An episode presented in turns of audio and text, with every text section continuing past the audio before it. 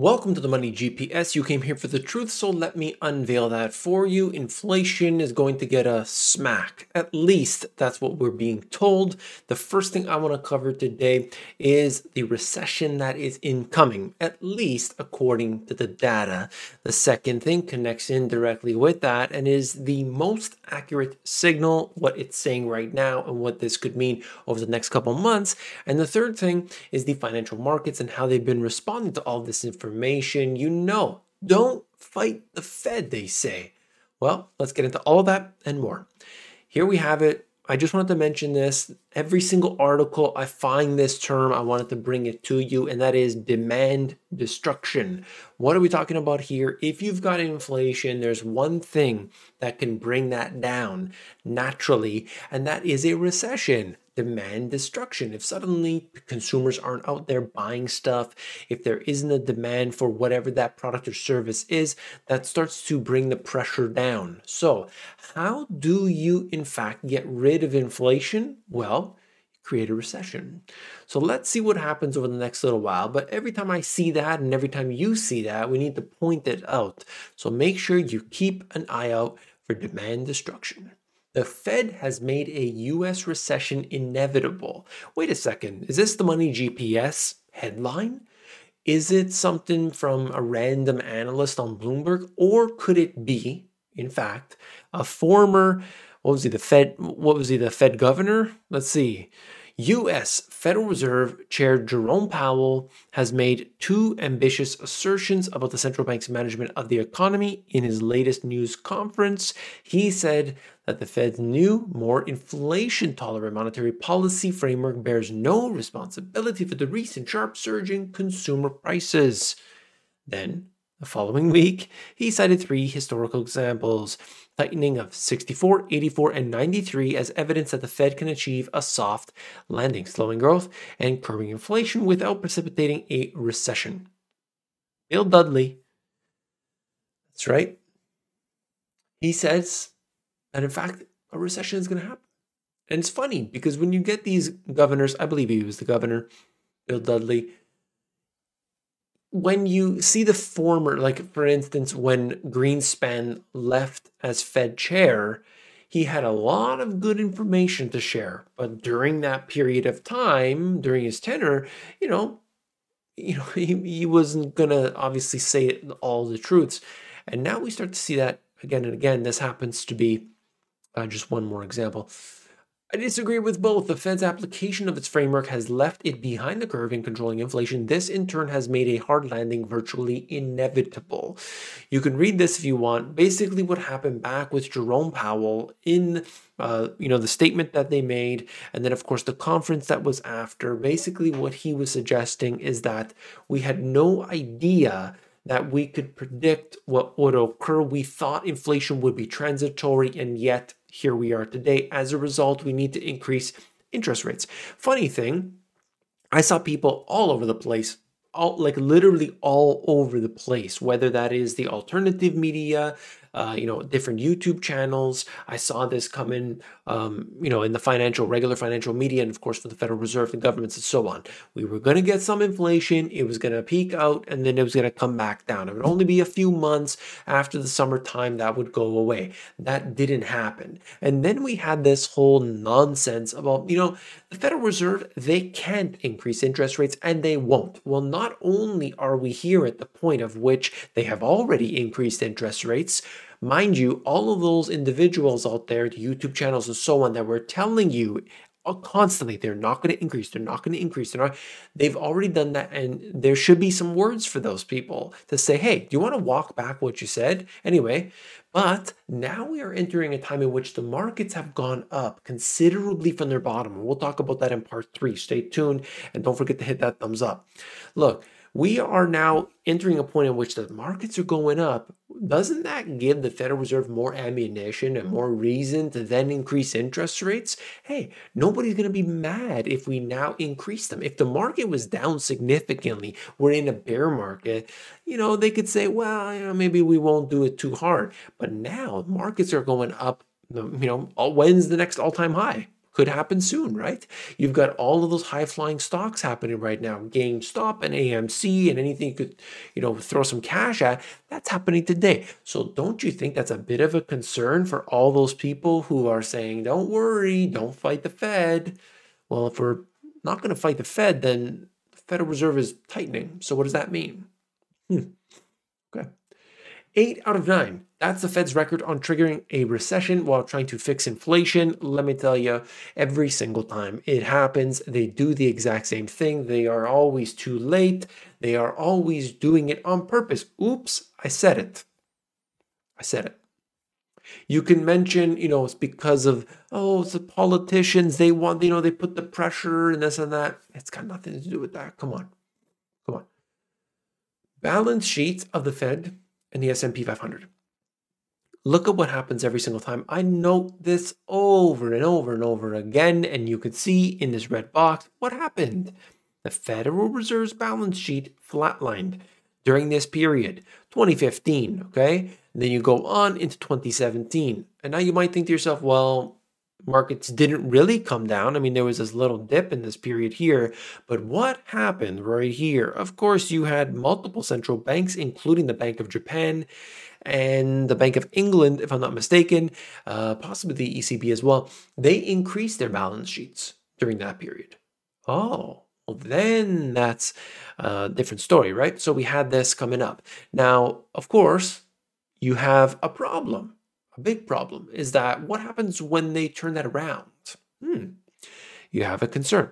Okay, so these are the others. You know, you look at QE1 and QE2 and you see what happens over the period. It's not direct. If, you know, I see people all the time trying to say, well, look, on that day it didn't go up. No, no, it's not like that. It's a generalization. If they are easy with their policies, markets go up. If they are tight with their policies, well, then we have to rely on other things. What are those other things? Well, you stayed this far into the video. It's about seven minutes in. We've got stock buybacks near a record high. So that is the biggest buyer of stocks. And of course, that could help the markets. If corporate profits do very well, another thing that could help the markets as well. I think I'll be getting to that more in uh, a later part of the video. Let's go on. Central bank holdings of government bonds and percentage of total issuance, USA, Eurozone, and Japan, they're all up. Okay, but I'm just trying to show you here that all around the world, they have expanded further and further. This is the M2 money stock. Of course, the amount of money, cash that's out there, 24 month percentage change. Just looking over a two year period, how much money has been pumped into the system. And going back from the 80s up until the present, we've never seen anything like this before. I like looking at this particular indicator like in different ways. This is over a two year period, uh, and, and it just shows you. It's pretty clear. Central bank balance sheet assets, Bank of Japan, Fed, ECB, all have as a percentage of the GDP as well, just showing you they've gone up like crazy. And then we have this um, hilarious. This is the Fed Bank of San Francisco. They actually. oh my goodness. Keep it together, GPS. It's the moments like this that I wait for. Okay? It really is. Okay. Why is US inflation higher than in other countries? Well, according to the Federal Reserve, you could read it for yourself, but I'll just tell you the, the long and short of it. Oh, you remember the all that money that was pumped out there through the stimulus programs in 2020 and 2021, yeah, that might have had an impact on inflation. The Federal Reserve saying it themselves. You heard it here first, my friends. All right. Now, let's look at the chart GPS. Really quickly, I want to move through this section just to show you what's been happening. If you see time and time again, the most important signal or the most accurate signal or whatever you want to call it, the yield curve inversion. This is it, looking at it all, you know, all across the spectrum, going back from 1990s up until the present, every single time it signals a recession coming. You look at this, this is the two and the 10 year, that's the big one. Okay, then we have the two and the 30, same situation. And this one right here is something else we'll talk about in just a second. I just wanted to show you for those who are unaware of what this is, yield curve inversion, really quickly. I know some of you know already. Basically, imagine you got a 30 year bond. If you're taking a 30 year bond, you want to be able to be compensated quite a bit because that's a 30 year length term, right? Who knows what's going to happen in 30 years? So they would give you a better return than, let's say, a one year bond. But what would happen if you actually got more for the one year than the 30 year? I mean, things are really messed up. That's the yield curve inversion that's taking place today. This right here is the Taylor rule. And basically, what it's trying to, like, sort of the oversimplified version is where do we got to be to get back to neutral? Okay. The Fed funds rate right now is, uh, you know, basically right at the near the bottom. Anyway, you could look at that as the as a little black line. There's kind of that little little bit of a dot that has come up, um, but essentially, we have to increase interest rates by over 11% just to get it back up to where it was. I mean, no, not going to happen. I mean, it's just not going to happen. All right? Not going to happen. We know that. We know that. But in the meantime, we can have some fun with this, okay? And then I want to show you something really quickly right here. Right now, the markets what's happening?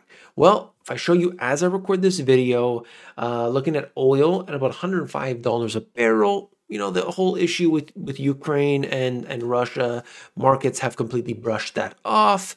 Let's see if I got these loaded up in here. Look at the market, how it has come off the lows considerably. This is the QQQ represented by the NASDAQ. Uh, you know, I should say the NASDAQ represented by QQQ. And it has come all the way up just blowing past everything.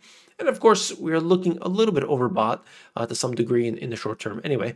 But I just want to show you that really quickly. And then that the, you know, the data shows us that this is the largest 10-day S&P 500 gain of 2022, ranking in the 98th percentile of bear market rallies. I don't necessarily think that, you know, we wouldn't want to call that a, what that was was a, a bear market at all, uh, unless we're talking about you know zooming out and, and seeing where we are. Uh, that that's a whole different story. Essentially, the markets have moved up real fast. That's all.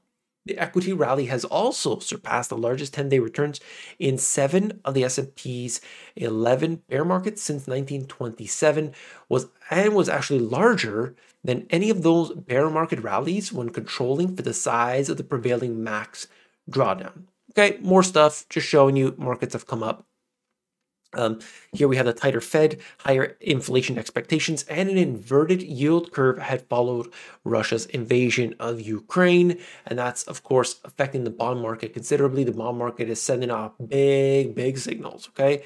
And that's more of that. And then we have the move index, a rise in rates vol, the, the move index. That's basically you know, your volatility in the bond market versus falling equity vol measured in the VIX, that's the stock market, the volatility of the stock market, has been the largest since 2009 and one of the largest ever. So there's a great divide in between the two. The largest increase in rates vol versus falling equity vol since the global financial crisis. So ultimately, we've got a big concern today, and that, my friends, is in fact an issue. Now, you stay to the end and I want to tell you something. I want to tell everybody out there, not just the millennials who love their avocado toast, but avocado prices surged to a 24 year high. Don't you dare get in the way of me and my avocados. All right? That guacamole is getting more expensive. And we got to, what are we going to do? Okay, what are we going to do? Any of my friends in Mexico, you got to send me some avocados. Come on. All right. This is unbelievable. Just trying to have a little fun with it. But it is um it is extreme, to say the least. Okay. I had so much more to cover, but that's the way it is um, every day. Too much information, right? Look, you want to support the channel? Hit that thumbs up button. Um, you know, I wanted to cover this uh, real investment advice, corporate buybacks, global inflows into the US remaining strong, corporate profit, oh, not even showing you what's on my screen. Corporate profits remain robust. Remain robust. Inflation, while high, will decline decline later this year giving a boost to disinflationary trades. We will see if that's all accurate. That was coming from real investment advice. Uh, but anyway, what I wanted to just note here is that people need to be aware of where the money is today. They need to watch out. They need to hedge their bets. They need to start to go a little bit risk off right now. If you've got invested in those triple leverage kind of ETFs, you know, not here to tell you what to do, but taking extreme risk not not the best uh, idea at this time uh, I'm in the middle of an audiobook right now called Red Notice. If you haven't uh, read that one before, it was recommended me uh, to me by somebody in the financial industry that I, I trust. Uh, interesting stuff about uh, Russia, about uh, Poland, about a, bunch of different things. So um, very interesting stuff. I'll bring more to you. you know, that's it. I'll see you on the next one. Take care.